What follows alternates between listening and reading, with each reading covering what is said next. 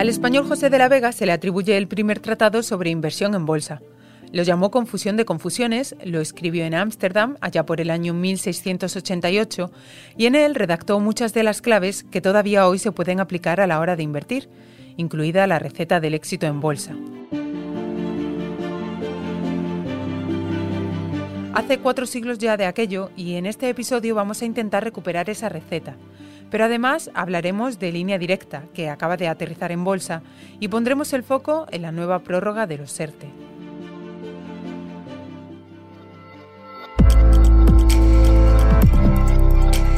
Soy María Hernández y estas son las cuentas claras, el podcast de economía del diario El Mundo. Las cuentas claras. La prórroga de los ERTE vuelve a estar sobre la mesa. El Gobierno ha convocado esta semana a los sindicatos y a la patronal COE para negociar la posible extensión más allá del 31 de mayo. Uno de los ejes de esa negociación es precisamente la fecha, es decir, hasta cuándo se van a prolongar los ERTE. Y el otro punto clave es cómo quedará el mecanismo, o sea, si permanecerá como hasta ahora, con las mismas coberturas para los mismos sectores, o si se reducirá la protección. Sin embargo, lo más difícil para la ministra Yolanda Díaz será probablemente convencer a sus propios compañeros de gobierno. Y me explico. Mientras la ministra de Trabajo quiere alargar los ERTE hasta el 31 de diciembre y dejar el sistema como hasta ahora, ministros como Nadia Calviño y como José Luis Escriba se resisten a esas opciones. Ambos buscan reducir el gasto que supone mantener la estructura de los ERTE y por eso prefieren alargarlos solo hasta el otoño y reducir también los sectores que quedarían bajo su paraguas. Mercados. Ámsterdam 1688. El español José de la Vega publica allí el primer tratado sobre bolsa que se conoce hasta ahora. Lo llamó Confusión de Confusiones y en él incluyó lo que muchos consideran la receta para tener éxito en bolsa. Esto no lo digo yo, esto lo cuenta Francisco Quintana, director de estrategia de inversión de ING en España, en un artículo que escribió recientemente para nuestros compañeros de El Economista. Y yo hoy lo he llamado porque quiero que me dé más detalles sobre cómo podemos aplicar todo eso que de la Vega ya vio hace 400 años.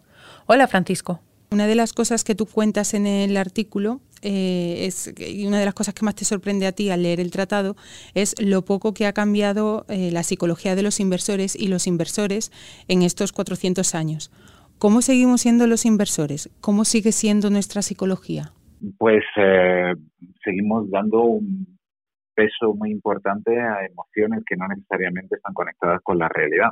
Mm, por ejemplo, el primero de ellos, el seguir creyendo, ¿no? Sobre todo los que trabajamos cerca del mundo de la bolsa, que podemos saber más o conocer la situación mejor que otras personas o que somos capaces de procesar la información de manera diferente, ¿no? Aquí reconozco a, los, a los gestores estrella, ¿no? La confianza que tenemos en darle nuestro dinero a un experto que teóricamente sabe más y que no necesariamente es así.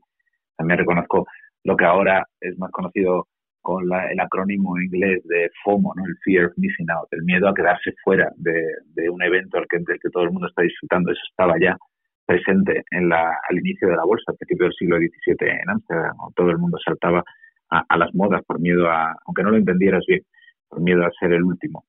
Y también el papel de las expectativas. Son 400 años desde que la bolsa está funcionando y, y no ha cambiado, no ha cambiado. Importa más las expectativas que la realidad. Nos movemos por rumores y, eso sigue siendo hoy la, realidad. ¿no? Somos, en general, tengo la sensación, ya la tenía antes y se refuerza después de leer este libro, eh, tenemos un cableado en nuestro cerebro que era perfecto para vivir en las cuevas, para sobrevivir en la naturaleza, pero que es muy deficiente para operar en el mundo de la bolsa, que requiere sangre fría y, expectativas em, más o menos racionales.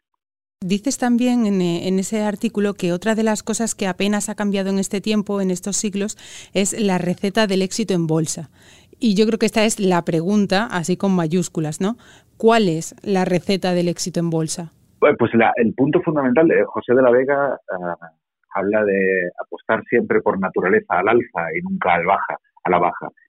Y eso captura una sensación que era relativamente nueva en el siglo XVII, el progreso. Pero el progreso no siempre ha estado ahí. Durante los, durante, desde la época romana, probablemente hasta el año 1500, eh, lo normal en las economías era estancamiento. Los padres vivían igual que los hijos.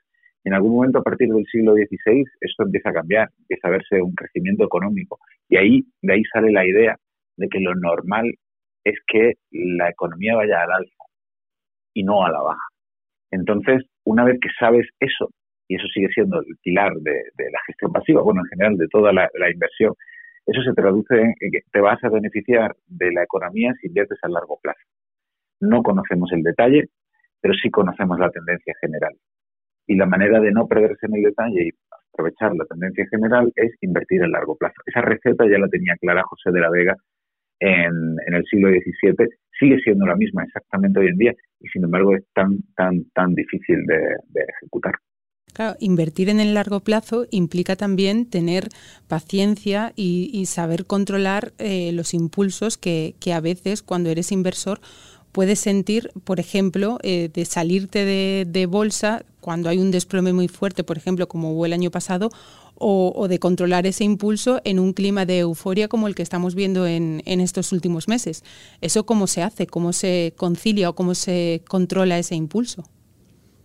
Sí, e, efectivamente, ya falta uno, el, miedo a volver a la bolsa. Los dos que has comentado, son el salirse cuando la cosa se pone complicada, en marzo del año pasado, y el entrar tarde, cuando ya la gente que empieza a invertir en, en cualquier activo que tenga meses y meses de, rentabilidad muy, muy positiva, como puede ser ahora las criptomonedas, ¿no? Gente que entra cuando ya hace un año que, digamos, que, la fiesta puede estar a punto de terminar.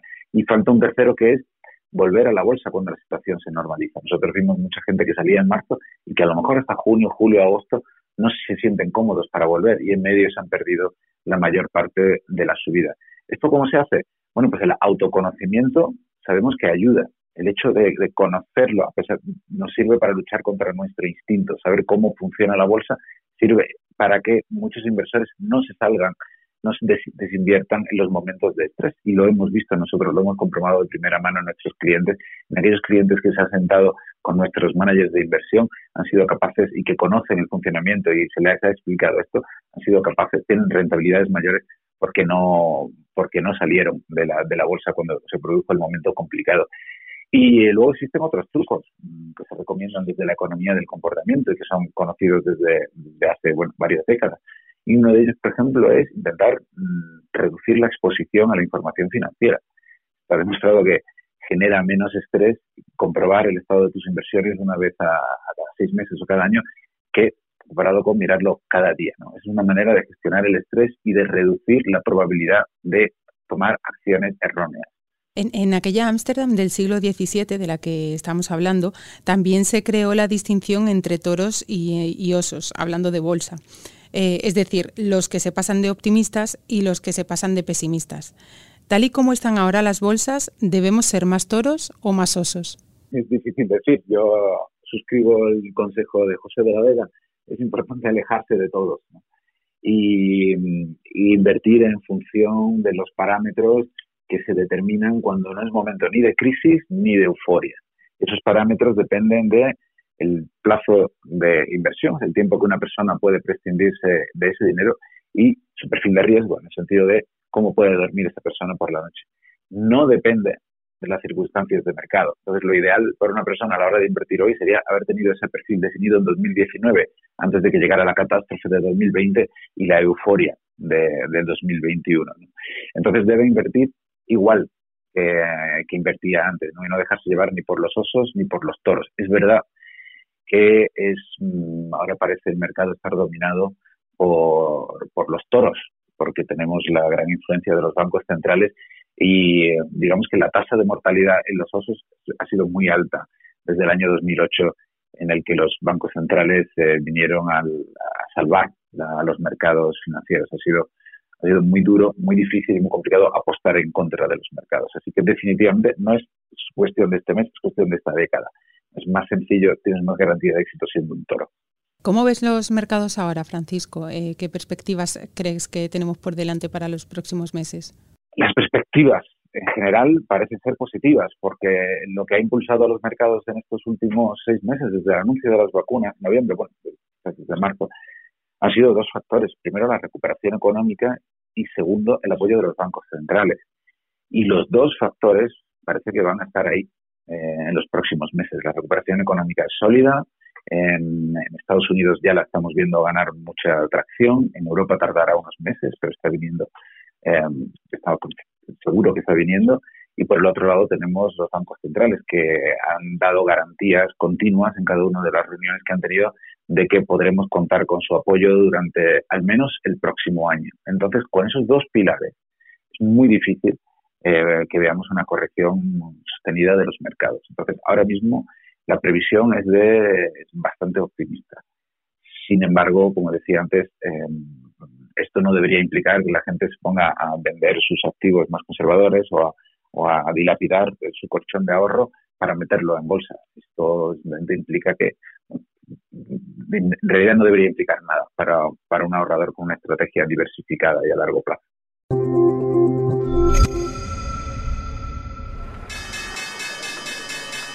Hoy recuperamos el sonido de la campana porque las salidas a bolsa han vuelto al parque español y lo han hecho de la mano de línea directa.